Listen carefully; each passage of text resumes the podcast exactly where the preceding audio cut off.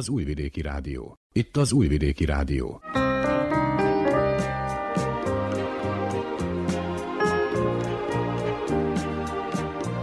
Egészségügyi mozaik.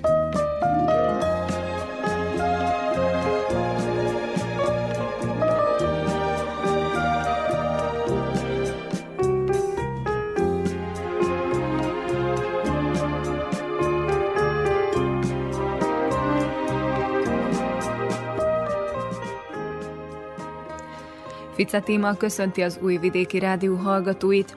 Az egészségügyi mozaik első órájában arról hallhatnak, hogy jelenleg a gyerekek körében az influenza terjed a leggyorsabban.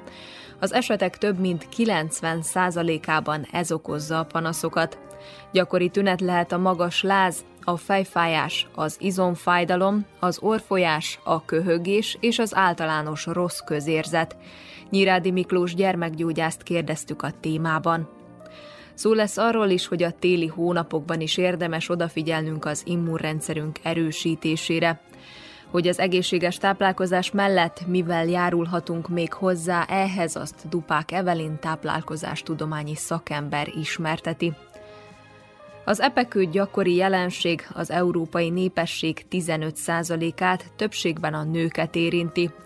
Hallgató Tünde, belgyógyász rezidens nyilatkozott a témában, a Vöröskereszt kishegyesi szervezete jótékonysági akciót rendez a Bács-Feketehegyi nehézsorsú családok megsegítésére. Fontányi Andor, a szervezet titkára mondja el a tudnivalókat.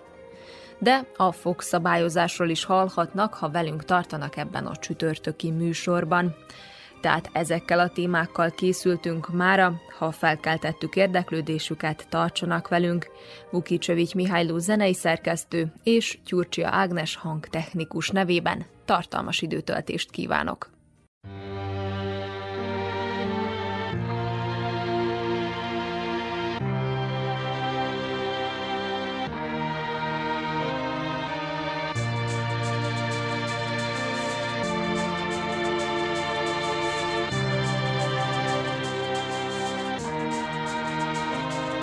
You're beautiful, that's for sure. You'll never, ever fade. You're lovely, but it's not for sure. I won't ever change. And though my love is great.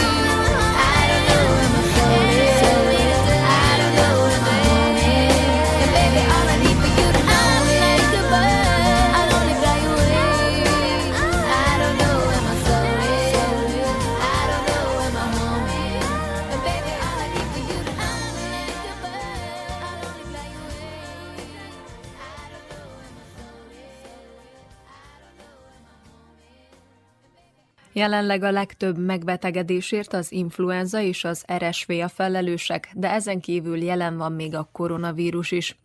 Az influenza vírus elsősorban gyermekeket fertőz meg, jellemzőre a magas láz, ami nem kifejezetten rossz, hiszen a gyermek jó immunválaszát tükrözi, mondja Nyirádi Miklós gyermekgyógyász. Az elmúlt évek azok úgy folytak le, hogy, hogy szinte keveset voltak a gyerekek közösségben, Igen. hanem inkább az izoláció, és akkor most, hogy újra közösségben vannak, akkor ez természetesen egy olyan állapotot alakít ki, hogy egymásnak nagyon könnyen át tudják adni a fertőzéseket, meg hát az jellegzetes is, hogy persze nem alakult. Tehát ez a két év alatt úgy fogalmazák, tehát ezt, hogy egyfajta, ez egy immunológiai adósság a múltból, az miatt, hogy a gyerekek természetesen nem voltak közösségbe, és egymás között nem cserélődtek meg ezek a vírusok és baktériumok, amik egyébként egy ilyen területre jellemzőek, mert hát mi mindig gyermekgyógyászok azt szoktuk ajánlani, hogy a gyermeknek át kell esni azokon a fertőzéseken, amik jellegzetesek azokon a területen, vagy azon a földrészen, vagy azban a közösségben, ahova éppen jár, és amikor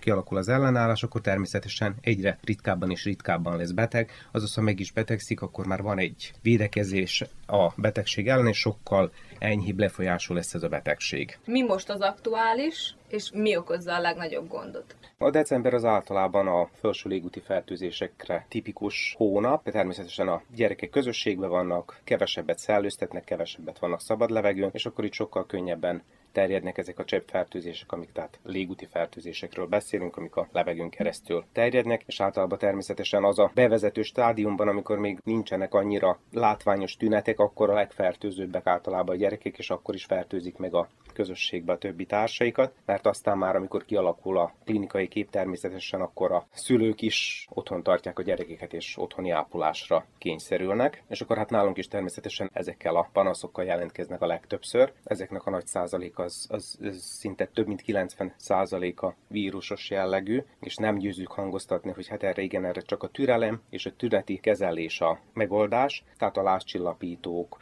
a C-vitamin, orcsepp, esetleg valamilyen köptető szirup, hogyha szükség lenne rá, a sok folyadékbevitel, a gyümölcs, zöldségfélék, tehát a könnyű és minőséges étkezésnek a biztosítása az, amire főleg szükség van, és hát a szülők, amitől természetesen a legjobban tartanak, az a magas láz, mert ezeknek a betegségeknek szinte mindegyike magas lázzal kezdődik, ami alatt értem 38, 9, 40, sőt 40 fok fölötti láz is lehet, és attól a szülők nagyon félnek. De kell, hogy féljenek? Éppen ezt szerettem volna mondani, hogy mi gyerekgyógyászok szeretjük a lázat, mert az azt jelenti, hogy a gyermeknek egy jó ellenálló képessége van, és egy, a lázra szükség van, hogy az immunrendszer jól működjön. Tehát az praktikusan a szövetségesünk a fertőzésnek a leküzdésében, mert magas láz alatt a beteg gyermek kevesebb ideig lesz beteg, tehát előbb ki fog belőle gyógyulni, és akkor azt szoktuk ajánlani, hogy tehát azt a 38-38 és fél fokon ajánlatos tartani a lázat. Természetesen, hogyha nincs valami más betegség háttérben,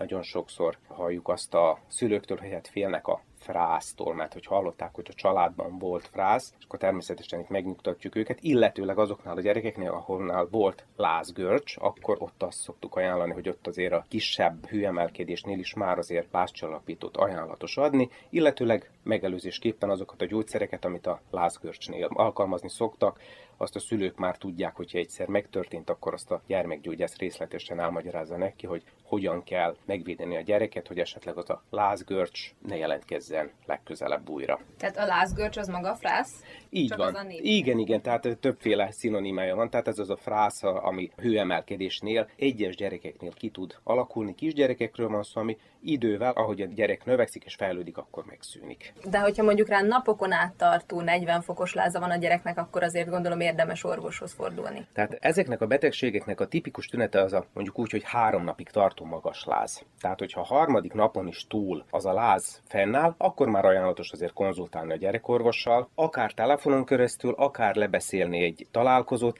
és akkor azért úgy kell időzíteni azt a, azt a vizsgálatot is, hogy más gyerekekkel ne legyen kontaktba. Nem csak azért, hogy ő fertőz, hanem esetleg nehogy összeszedjen még a váróba valamit, mert szülők arról megfeledkeznek, hogy tehát a váró az az egyik legveszélyesebb gócpontnak, tehát összekeverednek a gyerekek különbözőféle problémákkal, és egymás között megcserélik a, a betegségeket. Tehát mondta, hogy akkor a 90%-a ez vírusos? 90% fölötti is vírusos jellegű, és amikor csinálunk akár harmadik nap, praktikusan az az, az időszak, amikor érdemes már valamilyen véranalízist, illetve vizeletvizsgálatot csinálni, hogyha esetleg arról van szó, hogy, hogy tudjuk, hogy kell-e valamit különösebben, tehát kell-e valamilyen konkrét célzott kezelés antibiotikummal, vagy a tüneti kezelés az teljesen elegendő lesz, és itt mondjuk kihangsúlyoznám azt is, hogy például ami most nagyon jellegzetes, és azt a szülők is már biztos minden irányba hallották, hogy a gyerek kipöttyösödik, tehát tetőtől talpig, illetve a tenyér talpon jelentkeznek bőrelváltozások, hogy itt is vírusos eredetű betegségről van szó, tehát ez az úgynevezett kokszaki vírus, ők már tudják is a szülők, hogy miről van szó. Tehát itt is egy jellegzetes tünet az, hogy három napig egy igen magas láz jelentkezik. És akkor pont az a harmadik nap szokott lenni egy, ilyen kritikus vízválasztó, így van, hogy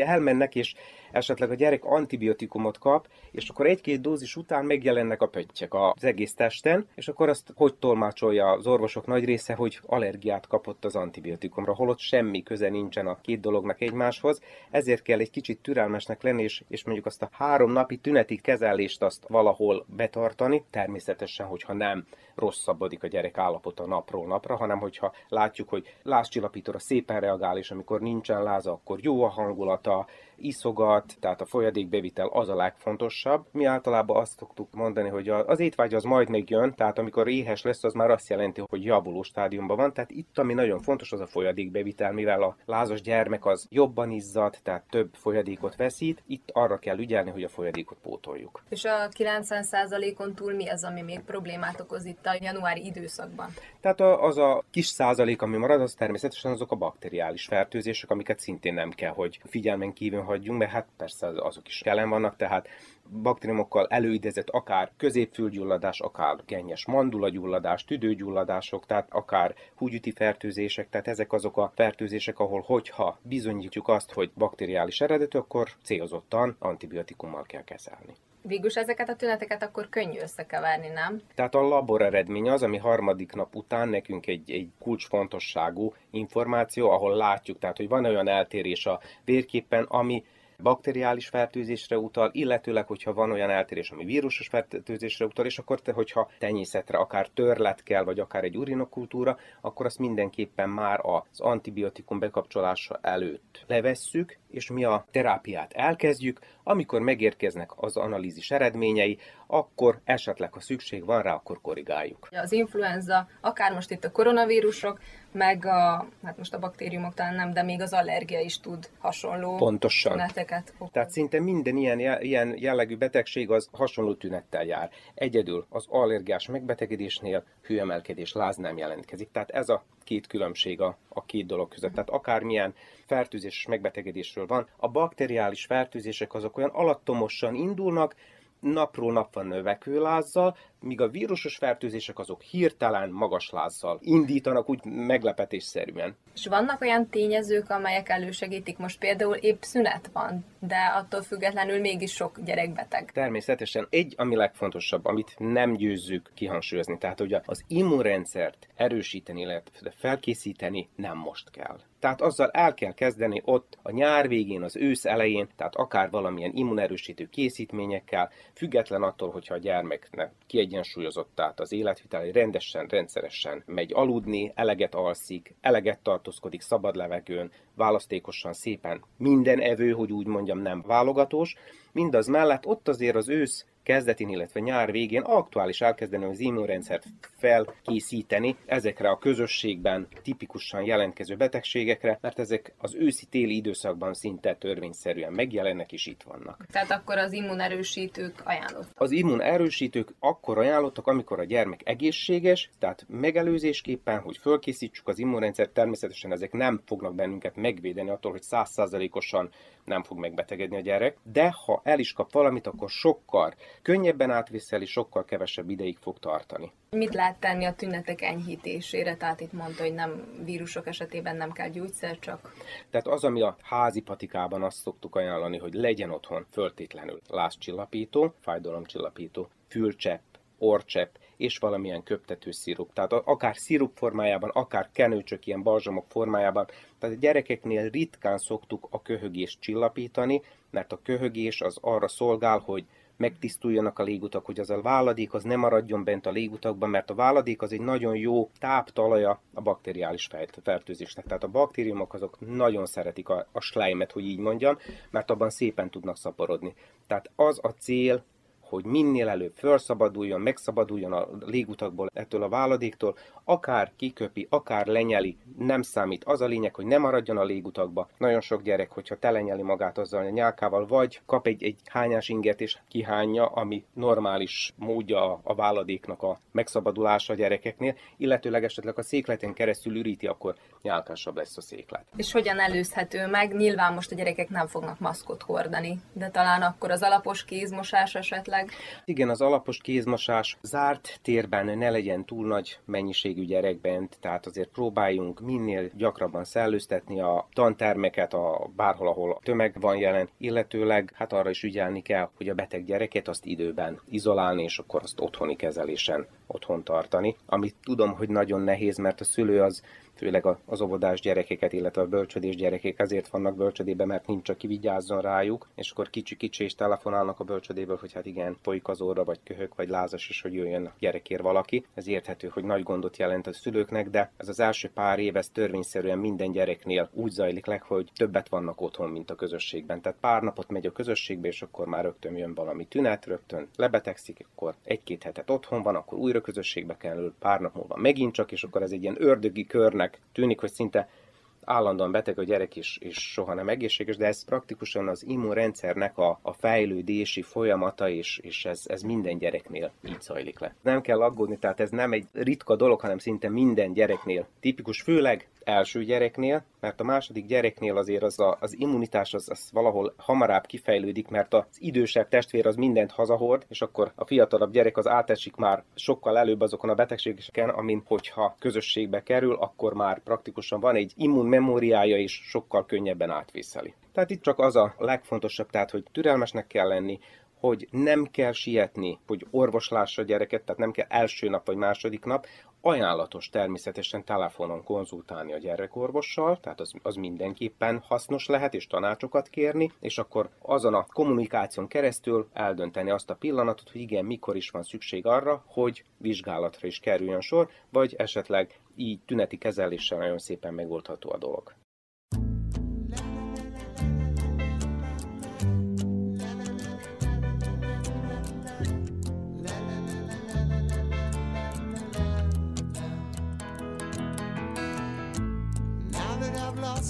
Everything to you.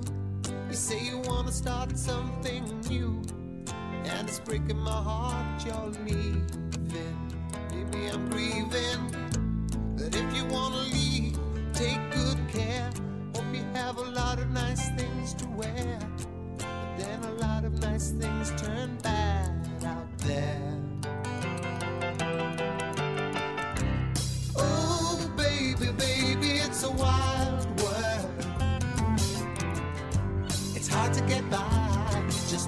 Smile. Oh, baby, baby, it's a wild world. I'll always remember you like a child girl. You know, I've seen a lot of what the world can do, and it's breaking my heart in two. Because I never want to see you sad, girl. Don't be a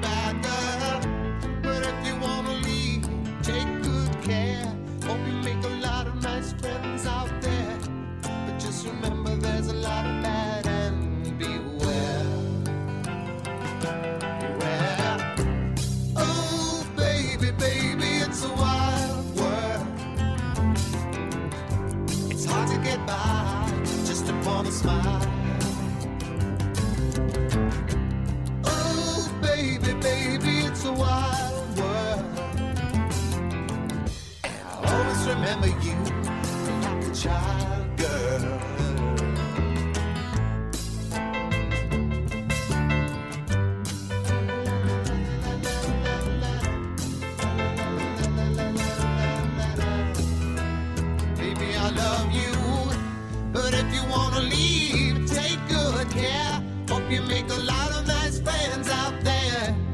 Just remember there's a lot of bad and beware. Oh, baby, baby, it's a wild world. It's hard to get by just upon a smile.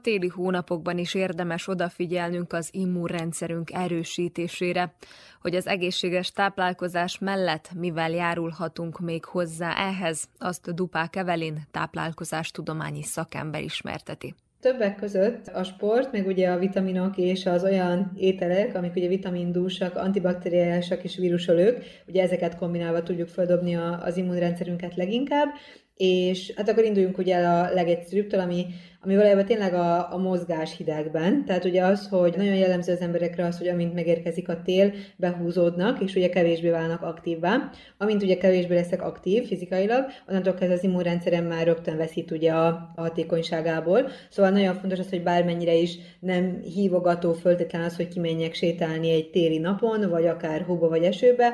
Nagyon fontos, hogy a szervezetünket kitegyük ennek a picisoknak, hogy érjen minket hideg levegő, lélegezzünk be hideg levegőt, és ugye hideg légben mozogjunk, mert ilyenkor rengeteg élettani folyamat zajlik ugye a szervezetünkben, ami előre mozdítja az immunrendszerünket. Ez a legapróbb lépés, amit napi szinten akár egy munkahelyre menet, vagy hogyha esetleg munkán kívül ugye van még idő, akkor tervezetten sétáljunk mindenképpen hidegben. Ez nagyon-nagyon fontos az immunrendszernek, meg ugye a fizikai aktivitás szempontjából is, hogy megmaradjon. A másik, ami ugye még így a természetes vonalak között van, az én egyik nagy kedvencem, amit így kihangsúlyoznék, az a gyömbér ital, és akkor ilyenkor nem a teákra gondolunk, nem a gyömbér ízesítés sütésű teára gondolok ilyenkor, hanem ugye fogom a gyömbért a boltból, és akkor egy ilyen diónyit levágok belőle, ezt lereszelem a bögrénbe, öntök rá 2 deci forró vizet, amikor egy picit kihűlt, ugye, hogy ne károsítsam a C-vitamint, akkor pedig citromlevet, egy szelet citromlevét bele nyomom, vagy esetleg külön facsalok citromlevet, és akkor hozzáadok egy kortnyit, és ebből egy nagyon-nagyon jó ízű citromos gyömbéres italt fogok kapni, ami ugye minden szinten antibakteriális, ugye, és szépen az immunrendszer stimuláló hatásokkal bír. Nyilván ugye a hagymákat itt meg kell említeni, tehát hogy minél hagymásabban eszünk, készítünk, ételek alá tesszük, annál nagyobb megint ugye ez a gyulladás csökkentő szerepük ezeknek az ételeknek. Most ugye gondolkodok azért szezonban is, mert nem minden, nem minden vírus és baktériumoló dolog szezonális, szóval azért azt is itt érdemes figyelembe venni, hogy szezonban gondolkodjunk. A mézet is, aki ugye tud enni, és nincs cukor probléma, a mézet is nagyon szépen lehet, ugye méz és propolis csöppek, ezekkel is nagyon szépen lehet immunrendszer stimulálni. Ez csak olyan esetben, amikor ugye nincs cukorbetegség a háttérben, mert akkor a mézet már ugye nem engedjük. Mennyit szabadna naponta fogyasztani? Most az, hogyha például valaki, nem tudom, megiszik naponta két teát, amiben úgy kívánja, hogy tenne mézet, és ennek az adott embernek, egyénnek nincs se inzulinrezisztenciája, se cukorproblémája, akkor ebbe simán belefér egy-egy kanál méz ebben a teában. Ha ugye valaki ilyen alternatív módon süt édességeket, és nincs problémája, az előbb elhangzottak, akkor megint csak teljesen megfelelő, hogyha mézzel helyettesít. Tehát mondjuk egy méz ilyen szempontból sokkal jobb, mint egy cukoralkohol édesítő, ha így nézzük, mert azért mégis van ásványanyag tartalma, ugye meg tápanyag tartalma a mesterséges kategóriához képest. Igazából ugye a méz tartozhat még ide, és akkor ami pedig a vitamin kategória már, amit ugye így direktbe nem tudunk bevinni, és télen nagyon fontos, az pedig a D-vitaminnak a pótlása, ugye egész télen, meg ugye a tanulmányok most már azt támasztják alá, hogy nem csak télen, de ugye nyáron is pótoljuk a D-vitamin, de télen erre kifejezetten figyeljünk oda. Ami még egy kicsit ilyen egyéb dolog, de ide tartozhat, az a cirkadián ritmusunknak a megfigyelése. Tehát ugye ez nagyon fontos, hogy télen sokkal gyorsabban veszítjük el a napot, a napfényt, mint ahogy ez nyáron történik. És ugye ez miatt be is lassulunk valamilyen szinten előbb, az anyagcserénk is lassul előbb, mint mondjuk nyáron, kicsit rosszabbul emésztjük a zsírokat, cukrokat már esti órákban, mint nyáron, tehát ugye minden lassabb. És fontos az, hogy reggel, amikor felébredünk, télen is, minden sötét, minden nyírkos, fagyos, stb., de hogy ahhoz, hogy a napi óránkat beindítsuk, a belső óránkat, reggel legyen az az első dolgunk, hogy amint föl a nap, akkor álljunk ki az udvarra, vagy az erkére, vagy bárhova, vagy nyissuk ki az ablakot, és direkt ne üvegen keresztül, hanem keressük meg a napot, és nézzünk a napba, mert ugye ezzel megint csak a belső óránkat tudjuk ugye arra ösztökélni, hogy igen, fönt van a nap, és aktív vagyok, fel kell ébrednem, aktívan ugye cselekednem a nap folyamán. És ha tudok, akkor mindenképpen még a naplement előtt, ami sajnos ugye négy, de hogy na, még a naplement előtt igyekezek még egyszer valamikor napra kerülni, mert nagyon-nagyon egészségtelen a szervezetnek az, amikor valaki még sötétbe érkezik a munkájába, és sötétbe hagyja el a fehér fényjel megvilágított mesterséges irodái fényű munkahelyét. Tehát ugye ez a legrosszabb a bioritmusnak, meg a belső óránknak. Alapvetően egy ilyen hiba, ez az egész hormonrendszert is fel tudja borítani, hogyha valakinek ez nem megfelelően van így beállítva. Egyébként nekem most eszembe jutott a legelején, ahogy mondtad a hidegben való sétálásról, hogy több helyen is lehet arról olvasni, hogy például a hideg vizes tús is, hogy mennyire egészséges tud lenni. Valóban ez egészséges? Hogy ennyire, hogy megérje a téli hónapokban is ezt így végezni? A hideg terápiában nagyon-nagyon nagy terápiás esélyek vannak. Egyrészt az miatt, mert barna zsírt képez, és ugye a barna zsír az teljesen más viselkedik, mint ugye a zsír-zsír, amiről beszélünk. Másrészt meg a hideg terápiák azok nagyon erős gyulladás csökkentőek. Tehát ilyen szempontból ugye ezek szisztémás gyulladás csökkentésről beszélünk, amikor hideg terápia van. Na most ugye az ilyen hogy mondjam, aki így magasabb szinten műveli ezt. Sokszor látjuk, hogy egy tiszában úsznak, ilyenkor tiszában fürdőznek, ugye, mert nekik az már úgy, úgymond begyakorolt szint.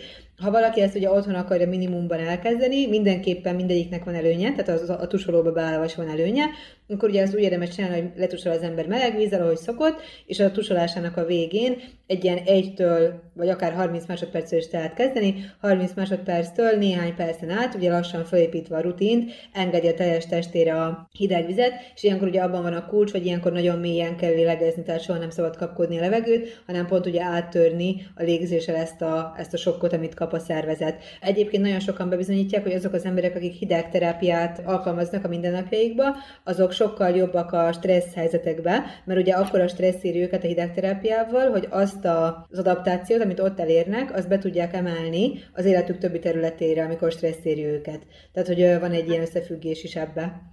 Teljesen hideg vízzel kell, vagy langyos? Nem, ilyenkor teljesen hideggel, igen, igen. Télen azért kihívás, de érdemes ilyen 15-30 másodperccel kezdeni, és akkor közbe figyelni a légzésre préselt gyümölcslevek turmixok, tehát hogy valóban nem marad rost az elkészítésük után? Igen, hát igazából ugye most ez nagyon nem igazán lehet azt megmondani, hogy az egyik jobb, mint a másik, vagy hogy ugye mi a, mi a kettő között a különbség. Az igaz, hogyha présel az ember, akkor ugye nyilván a rostartalom nagyon erősen megcsappan. De ugye ez a másik kérdésünk, hogy például mit iszok és milyen céllal. Mert mondjuk, hogyha nem tudom, egy málna, szederés, banán smoothie szeretnék inni, akkor ugye nekem ott, a, ami a legtöbbet adja, az nyilván ugye a bogyós gyümölcsökből a színanyagok, illetve az összgyümölcsnek a rost tartalma, amit ugye én turmizébe rakok bele, és esetleg egy kis növényi tejjel vagy vízzel dúsítom. Na most ez ugye így oké, okay, hogy a rost tartalomért isszuk. Viszont, hogyha valaki, ami nagyon elterjedt, a céklalé, ugye a vas képzőrendszernél a céklalének a fogyasztása, vagy a zellernek, a, az angol zellernek a fogyasztása, ilyen emésztőrendszeri gondoknál, meg refluxnál,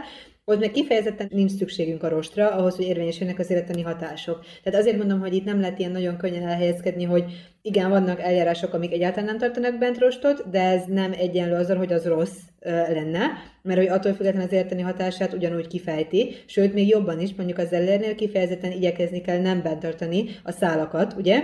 Hanem tisztán a, az ellernek a levét inni, mert ugye úgy fogja a legjobb életanyatást kifejteni. Ugyanúgy, ahogy mondjuk a banán és áfonyánál és mellánál, jó, hogyha bent maradnak a rostok például. Szóval, hogy azért itt még mindig arról van szó, hogy milyen céllal és miért fogyasztom az adott, az adott terméket, vagy az adott készítményt. Tehát akkor, hogyha ezt a banán málna per dolgot turmixoljuk, akkor marad benne? Igen, igen, igen, turmixol mindenképpen, igen. A zöldség az a cékla, meg a zeller, ahol kifejezetten jót tesz, ugye ezek zöldségek. A gyümölcsöknél egyébként örülünk, ha vannak bent rostok, maradnak bent rostok, olyan szempontból, hogy akkor a vércukorvállal sokkal jobb, mint amikor tisztán a levét isszuk.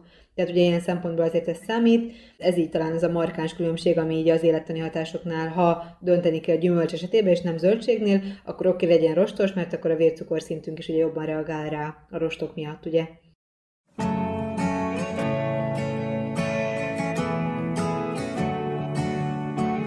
Packing my bags that I didn't unpack the last time. I'm saying see you again so many times, it's becoming my tagline. Cause you know the truth, I'd rather hold you than try to catch this flight. So many things I'd rather say, but for now it's goodbye. You say I'm always a leader.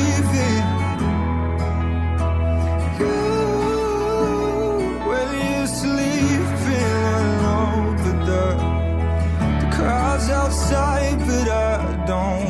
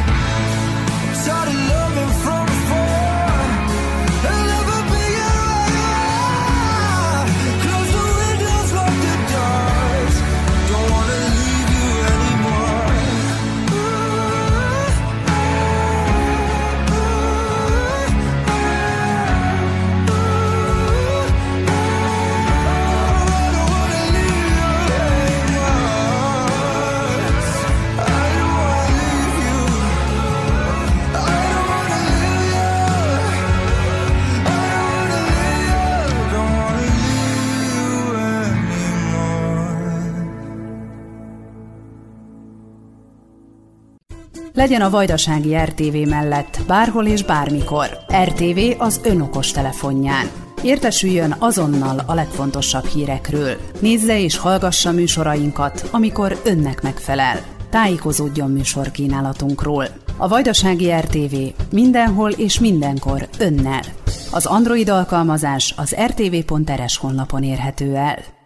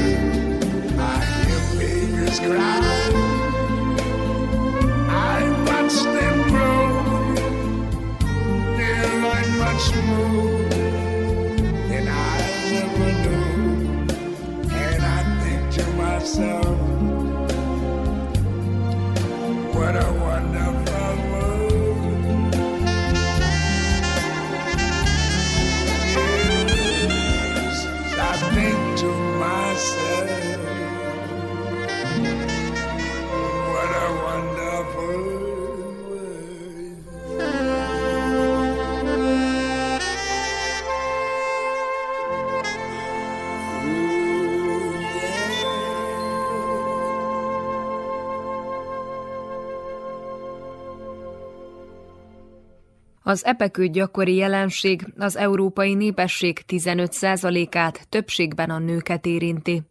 Az esetek nagy részében az epekövek évekig nem okoznak panaszokat, ám komplikáció esetén gyorsan kialakulhat epegörcs. Hallgató Tünde, belgyógyász rezidens nyilatkozott a témában.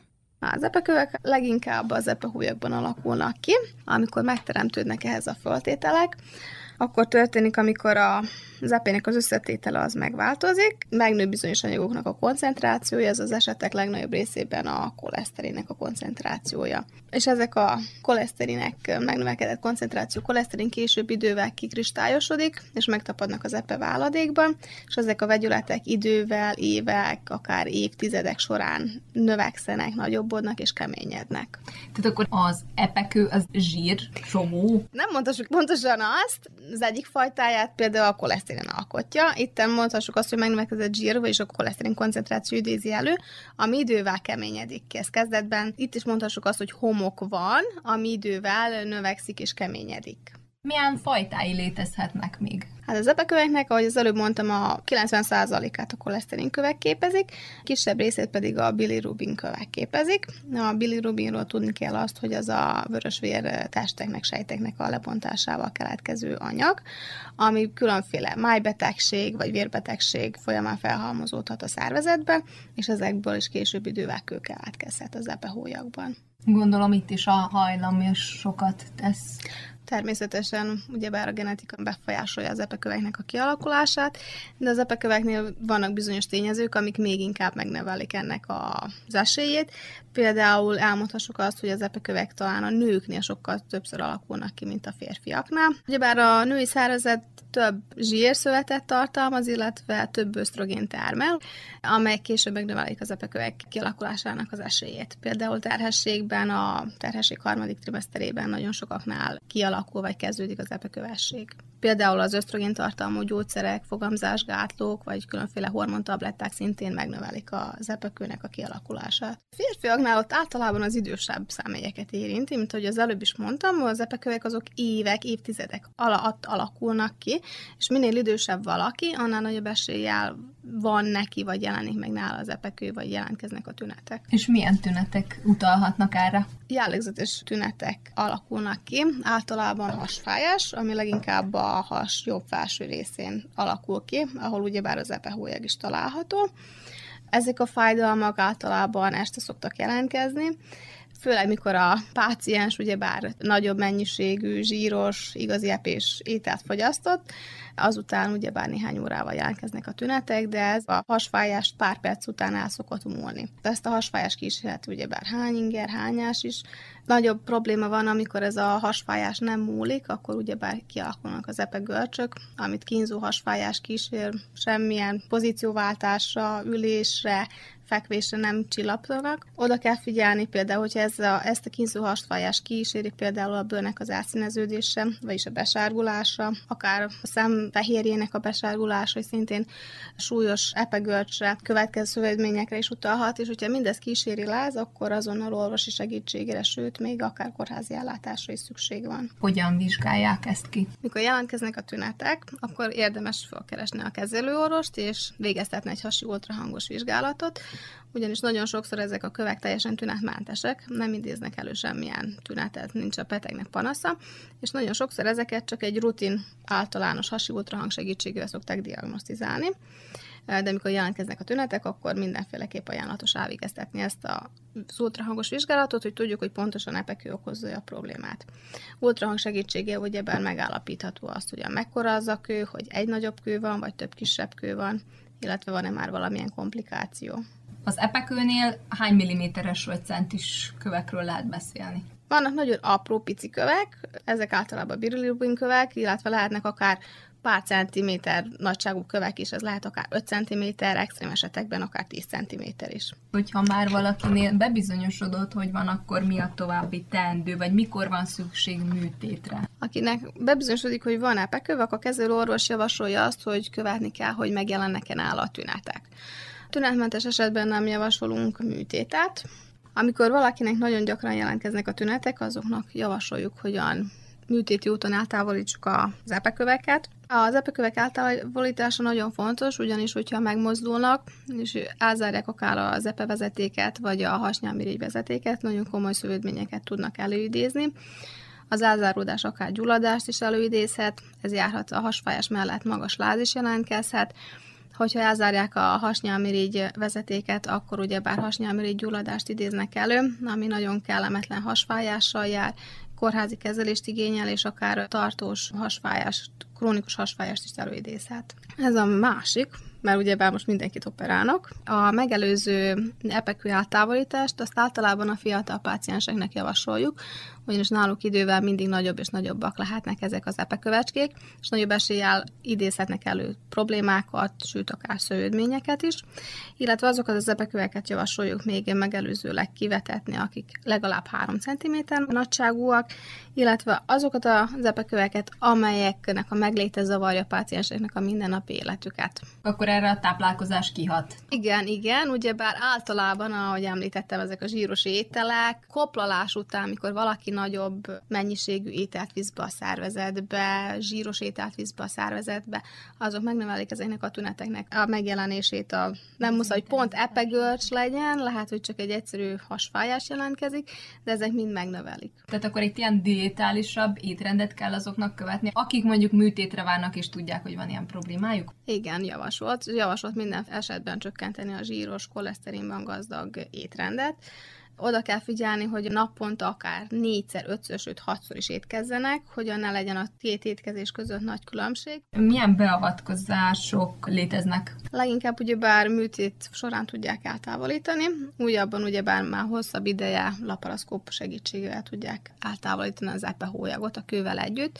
Ugyebár az laparaszkópos műtétnek az az előnye, hogyan a beteg kevesebbet van kórházba, és a lábadozási idő is sokkal gyorsabb, ellentétben a hagyományos műtéttel. Illetve meg kell említeni a korszerű kezeléseket is, ide tartozik ugyebár a kőzúzás, illetve a kőlebontás különféle gyógyszerek segítségével, de azonban ez a folyamat, ezek nagyon hosszú ideig tartanak, például 1-2 mm kőnek a lebontásához akár fél év is szükséges. És milyen esetekben nem tudják elvégezni a műtétet? Amikor valamilyen kontraindikáció van, ez általában az idősebb pácienseknél van, akiknek ugyebár több komorbiditásuk van, főleg szívelégtelenség, különféle tüdő problémák, Mhm. cukor problémák. Mindig az egész epehólyagot távolítják el. Nem csak a követ? Soha, mert Aha. az epehólyag az mindig be van gyulladva, ugyebár a kőnek a megléte az irritálja az epehólyagnak a falát, és ez az irritált fal, ez később akár el is rákosodhat. Hogyan előzhető meg a probléma, hogy kialakuljanak ezek az epekövek?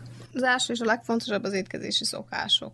Szóval kiegyensúlyozott étkezés, napi legalább háromszor étkezés, megfelelő mennyiségű zsír, koleszterinnek a bevitele, oda kell figyelni a napi kalóriabevitelre, oda kell figyelni, hogy rendszeresen étkezzünk, minél több rostos ételt, zöldséget, gyümölcsöt, teljes kiölésű gabonát vigyünk be a szervezetünkbe. Hogyha például valakinek epeköve alakul ki, akkor annak mondjuk a vér ereiben is ez jobban érzékelhető, hogy nem úgy dolgozza fel, hogy jobban lerakódnak mondjuk az ereiben a koleszterin? Igen, a vérben nagyon sokszor veszük észre, hogy magas a koleszterin szint, ami ugyebár az egyik tényezője az epeköveknek a kialakulásához, illetve hogyha már valamilyen szövődmény is fellépett, akkor a vérvétel során tudjuk követni a májnak a funkcióját és a működését is. Azért gondolom csak, hogyha mondjuk valakinek ez így bebizonyosodott, hogy akár mondjuk az ereiben is több van, vagy egy vérvétel során, ugye, hogy magasabb dózisban ott Hát van, igen. akkor annak lehet, hogy érdemes odafigyelni a tepéjére is. Hát igen, meg ez a megnövekedett koleszterin szint az öröklődik. Sajnos van ilyen familiáris hiperkoleszterinémia, ami öröklődik. A műtét során eltávolítsák az epehólyagot és az epekövet.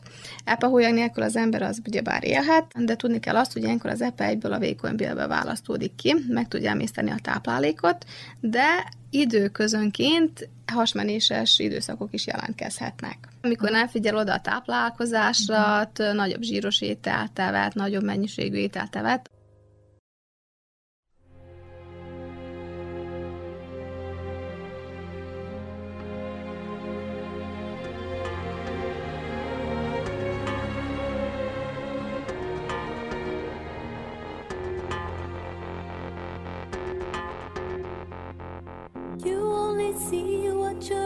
want to see.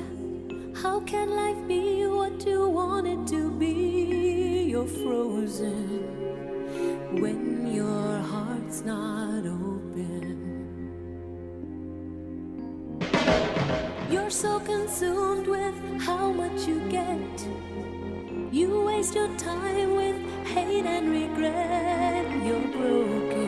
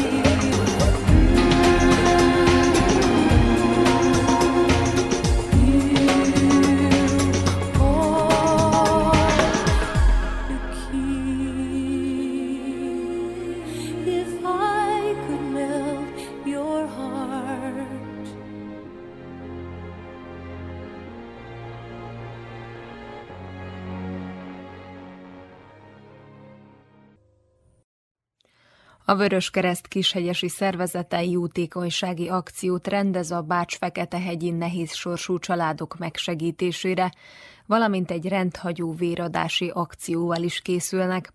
A részleteket Fontányi Andor, a szervezet titkára ismerteti. A Kishegyesi Vöröskereszt szervezete egy új aktivitással rukkol elő a hét második felébe, vagyis pontosabban január 14-én egy humanitárius bulit szervezünk, ami eddig egy újdonságnak számít a szervezet aktivitásai között, melyet Bács-Fekete-hegyen szervezünk meg a Bács-Fekete-hegyi hátrányos helyzetű családok megsegítésére. Zenés buliról lesz szó, egy zenész jön, aki szintén felajánlotta önkéntesen a munkadíját, vagy az est folyamán kért zeneszámokból befolyt összeget erre a, a célra, hogy a családok minél hatékonyabban legyenek megsegítve. A belépés önkéntes adomány és az ital és egyéb dolgok értékesítéséből is befolyt összeg, mint ezeknek a nehéz sorsú családoknak a megsegítésére szánjuk hogy milyen formában segítsük meg őket, az mindenféleképpen a befolyt pénzből élelmiszer és csomagokat fogunk beszerezni, de előtte a, az érdeklődő is az ajánlott családokat, a helyi intézmények és szervek által ajánlott családokat szeretnénk meglátogatni, hogy pontosabban is fölmérjük a valós igényeket, és a, az igényekkel összhangba tudjuk nekik biztosítani megfelelő élelmiszer és higiéniai eszközöket. Honnan jött az ötlet, hogy a Bács-Fekete egyi családokat segítsük, mivel egy nem formális csoport fordult a Vörös Kereszthez, aki december folyamán egy ilyen humanitárius rendezvényt szervezett, Kishegyesen, akkor a kishegyesi családok lettek megsegítve. Most ezeket a, a civil személyeket a Vöröskereszt fölkarolta, melléjük állt, segít a szervezésbe, és együtt így karöltve minél hatékonyabban és professzionálisabban tudjuk ezt a humanitárius segít, segítséget megvalósítani, és ezért most a, a cél a Bácsfekete egyi családok, de terben van ilyen vagy hasonló formában a község mindhárom településén rendezvényeket szervezni, évente akár több alkalommal is.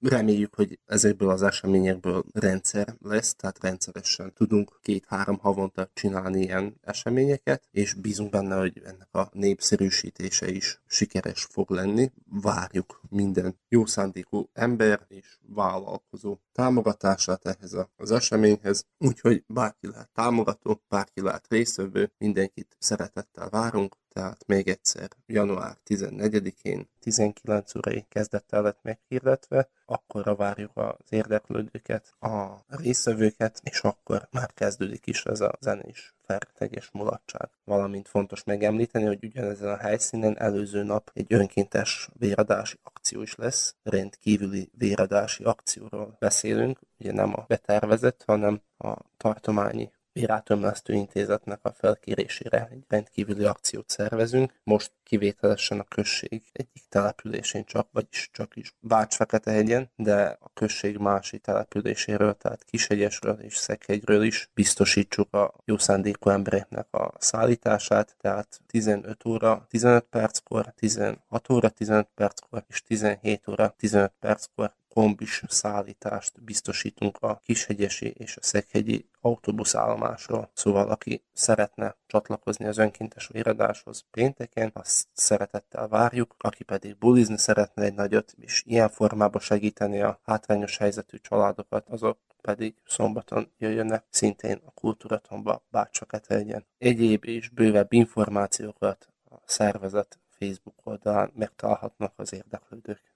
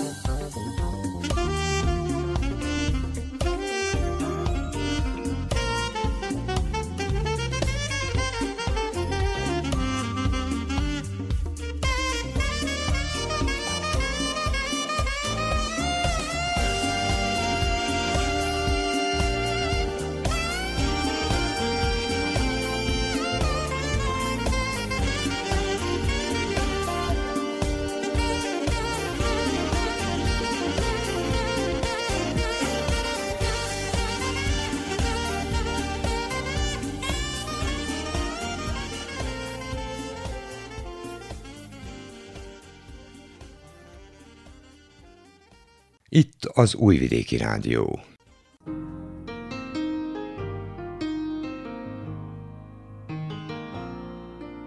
You're my peace of mind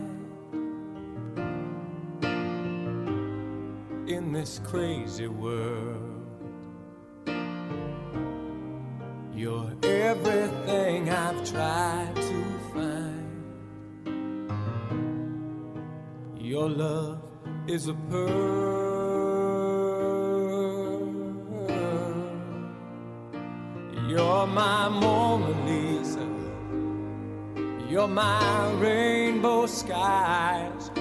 My only prayer is that you realize you'll always be beautiful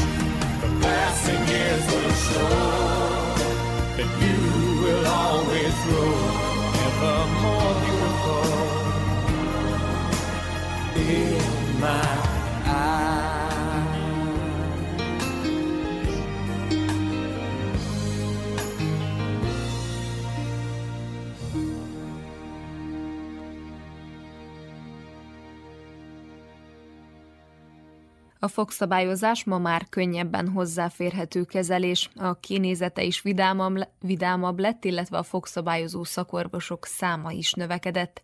Vickó Krisztina fogszabályozó szakorvos mesélt arról, hogy milyen fajtái léteznek, és mikor szükséges a fogszabályozók viselete. Ma már rengeteget fejlődött a fogszabályzás. Itt valójában két típusú rögzített fogszabályzót tudunk megkülönböztetni, ez az a fémes gumis és az esztétikai rögzített fogszabályzó. Ez a fémes gumis, ez a klasszikus fogszabályzó azért érdekes, mert minden kontrollán, ezt havi szinten a páciensek tudnak különböző színeket választani, tarkától, vagy mindig másmilyet, vagy mindig ugyanolyat, éppen azt a szint választják, ami trendi, vagy lehet az olyan is, hogy világít a diszkóban, úgyhogy ez, ez valakinek éppen érdekes, és akkor manapság populáris is vinni rögzített fogszabályzót, még az esztétikai változata, ez a porcelán fogszabályzó, ez kevésbé szembeötlő, és akkor majdnem alig észrevehető, hogy valaki hordja is. Tehát akkor valószínűleg a gyerekekre is ez ennyire kihat, hogy tudnak színes változatokat választani, hogy vidámabbnak tűnik? Igen, valójában azok a gyerekek populárisak az osztályban, akiknek van fogszabályozója, úgyhogy sűrűn úgy is jönnek, hogy valaki viszi az osztályba, és akkor ajánlották, hogy jöjjenek, mert tetszik nekik éppen, hogy ez a barátja, az osztálytársa viseli. Most valahogy úgy érzem, hogy mégiscsak könnyebben hozzáférhető a családoknak. Igen, valójában sokkal olcsóbb, mint valamikor, mivel sokkal több szakorvos is van, több a ilyen rendelő, amely ezzel foglalkozik, úgyhogy hozzáférhetőbb, de szerintem az is, hogy ezek a színes gumik megjelentek, mert ez régebben nem volt, szóval régebben úgy nézett ki a fogszabályzó, hogy ilyen gyűrűkből állt, és tiszta fémszínű volt, szóval ilyen szürke, csúnya, sötét mosolya volt valakinek, ma meg ez egy tarka, vidám, szép mosolyra jellemző. És akkor csak ez a két fajta van, amit az előbb említ? A rögzítettnek igen, de van ilyen egy kivehető fogszabályzó, amit általában gyerekeknél ajánlunk. Ez tudja növekedést is irányítani, vagy esetleg rossz szokásokról leszoktatni a gyerekeket, például mint a, az újszopás, vagy a szájlégzés, vagy a nyelvlökéses nyelés. Ezek Öm, mit akarnak? A rossz szokások, ezek olyan harapási rendellenességekhez vezethetnek, hogy a felső, például mikor a gyerek az ujját a fogsora közé teszi, akkor a felső fogai nagyon kifelé dőlnek, az alsók meg befelé, és az alsó állkapcsa abszolút nem fejlődik eléggé, úgyhogy hátrébb marad az álla, így ez kihat a profiljára is később, hogy nem lesz ideális. Szóval alapvetően két csoportját különböztetünk meg a fogszabályzóknak, ez a kivehető, vagy a kibekapható, ahogy mondják, meg a rögzített. A kivehetőnél vannak az aktív fogszabályzók, meg olyan is, ami funkcionális fogszabályzó. A rögzítettnél pedig a, van a fém opció, meg a, a kerámiai opció. Ez korosztálytól is függő, meg a problémától is függő, hogy mi a diagnózis, és akkor, hogy melyik típusú fogszabályzót válasszuk. Melyikre melyik ajánlott? Szóval főként úgy különböztetjük meg, hogy korosztálytól, szóval ha a gyerek még növekedik, az kb. így 10-12 éves korig, akkor a kivehetőt anyáljuk, később pedig a rögzítettet. Azért, mert még növekednek, akkor tudunk hatni a növekedésre. Szóval, hogyha valakinek nem arányosan nőlnek az állkapcsai, például van olyan, hogy keresztharapás, hogy ferdén harap, vagy alulharapás, vagy hátsó harapás, akkor ezt tudjuk korrigálni, még növekszik. Később már csak a fogaknak az arányára, vagy a viszonyára tudunk hatni. A csontokat nem tudjuk sebészeti beavatkozás nélkül korrigálni. Felnőtt korban is ugyanolyan eredményes tud lenni uh-huh. a fogszabályozás, mint hogyha gyerekkorban kezdték volna meg a kezelést? Szóval a fogszabályozásnál nincs felső korhatár, alsó mondjuk akkor ajánlott az első átnézés a, a fogszabályzónál, amikor a gyerek iskolába indul, kb. 7 éves korában, de ha látszól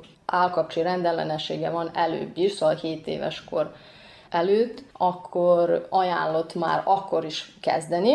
Az én legidősebb páciensem az 64 éves volt eddig ez a felső korhatár eddig.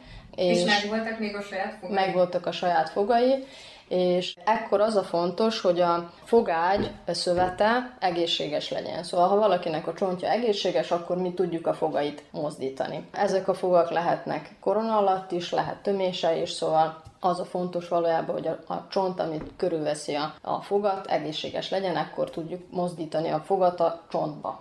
A fölnőtteknél állcsont rendellenességet csak sebészeti beavatkozással, ez maxillofaciális sebészről van szó, aki arc sebész, és valójában ekkora csontokat kell vágni fogszabályozás mellett, míg a gyerekeknél, mikor növekednek, és ha akkor kezdjük korán, akkor tudunk korrigálni csak kivehető funkcionális fogszabályozókkal. Persze nem, ha nagyon nagy az a diszkrepanc, az, nagyon nagy az a különbség, akkor, akkor az, azt már fölismerjük annál a kiskorában a gyereknél, hogy nagy például ezek a az alulharap, az amikor így harapnak, amikor alulharapnak, akkor ha nagy az a különbség, azt már föl lehet ismerni, hogy hogy fog a gyerek növekedni, mikor megcsináljuk ezt a kezelési tervet, és akkor már úgy is tudjuk is, és úgy tervezzük, hogy 18 éves korában majd operációra megy. Ha jól tudom, bölcsességfogaknak már eleve nincs helyük, tehát hogy kisebb az embereknek az állkapcsa, és az evolúciós dolog,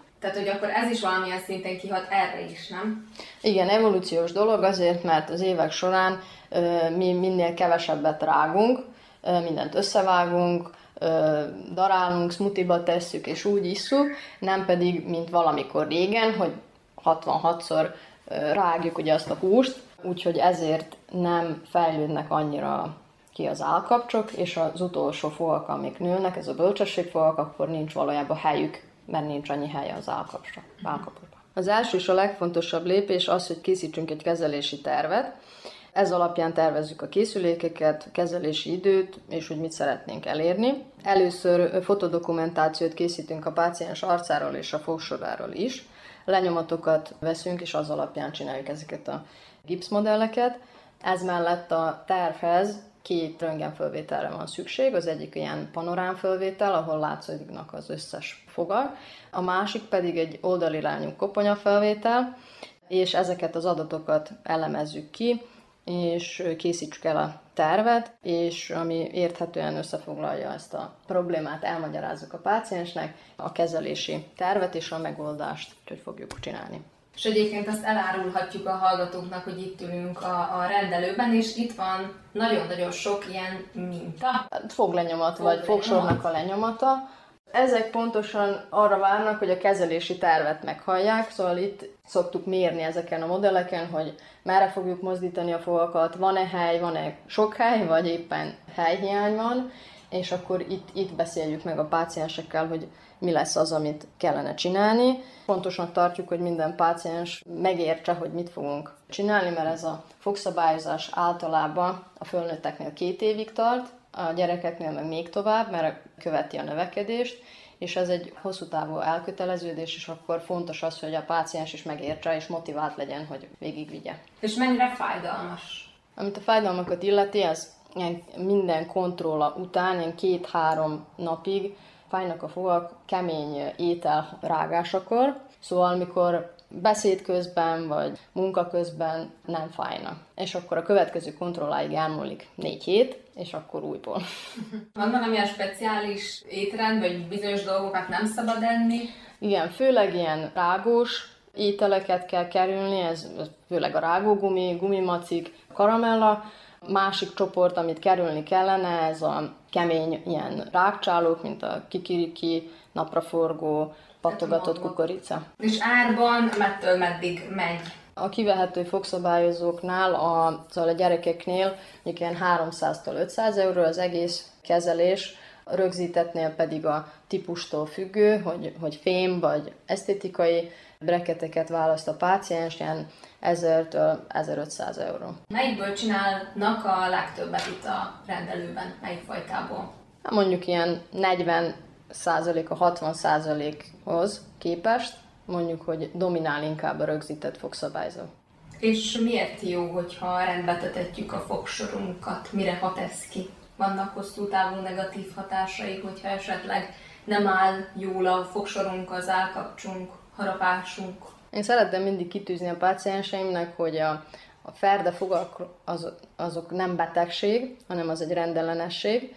Hogyha valakinek ferde a fogsora, az nehezebben tartja tisztán, könnyebben rakódik le a foglepedék, a fogkő, így a fog közé is sokkal több lepedék kerül, amit nem olyan könnyű kitisztítani, és akkor ez már fogszuvasodáshoz vezethet, vagy fogágybetegséghez, ami akkor még nagyobb probléma, hogy a fogak is ellazulnak és kimozognak. És más hatásai, akár így a tápláléknak a megemésztésével kapcsolatban? Ekkor már ilyen drasztikusabb rendellenességről beszélünk, például olyan pácienseknél, akik nem tudják például metszeni vagy elrágni az ételt. Ez például nyitott harapásra vonatkozik, akinél például a 32 fog közül csak például 5 vagy 4 fog érintkezik egymással. Az ilyen páciensek nem tudják rendesen elrágni az ételt, így akkor úgy ö, nyelik le, és akkor ilyen emésztési problémák jelentkezhetnek.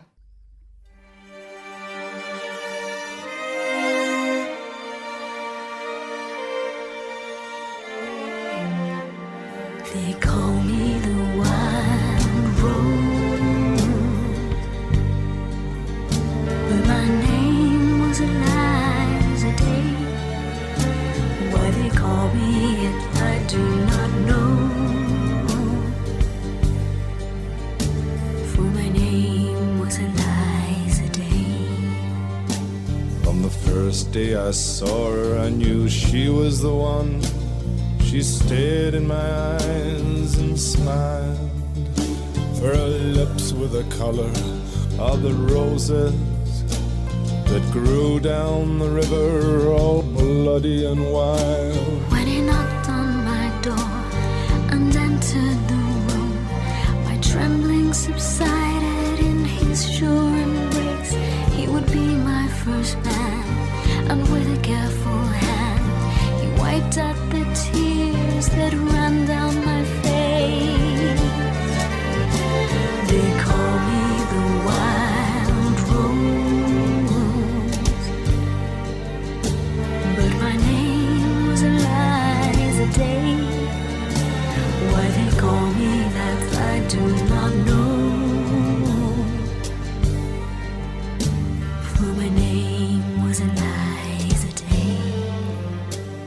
the second day, I brought her a flower. She was more beautiful than any woman I've seen. I said, Do you know where the wild roses grow? So sweet and scarlet and free.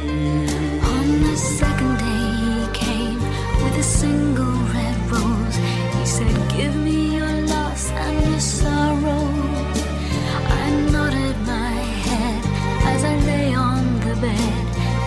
终于。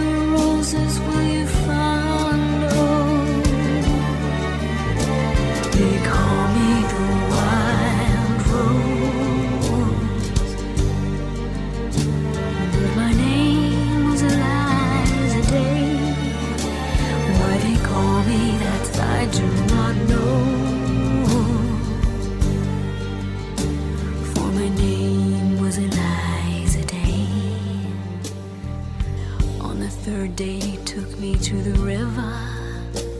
He showed me the roses and we kissed. And the last thing I heard was a muttered word as he knelt above me with a rock in his fist. On the last day I took her where the wild roses grow. She lay on the bank, the wind lied as a thief, and I kissed her goodbye. Said all beauty must die. And I leant down and planted a rose between her teeth.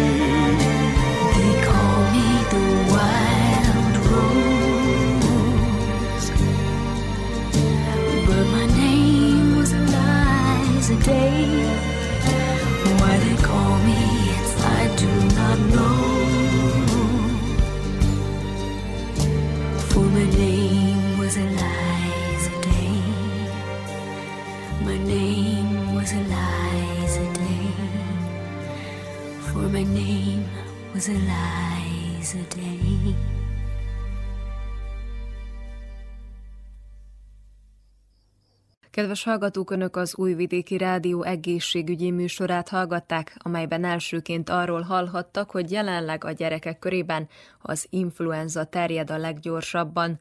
Nyirádi Miklós gyermekgyógyászt kérdeztük a témában. Szó volt arról is, hogy a téli hónapokban is érdemes odafigyelnünk az immunrendszerünk erősítésére. Hogy hogyan, azt Dupák Evelin táplálkozás tudományi szakember ismertette.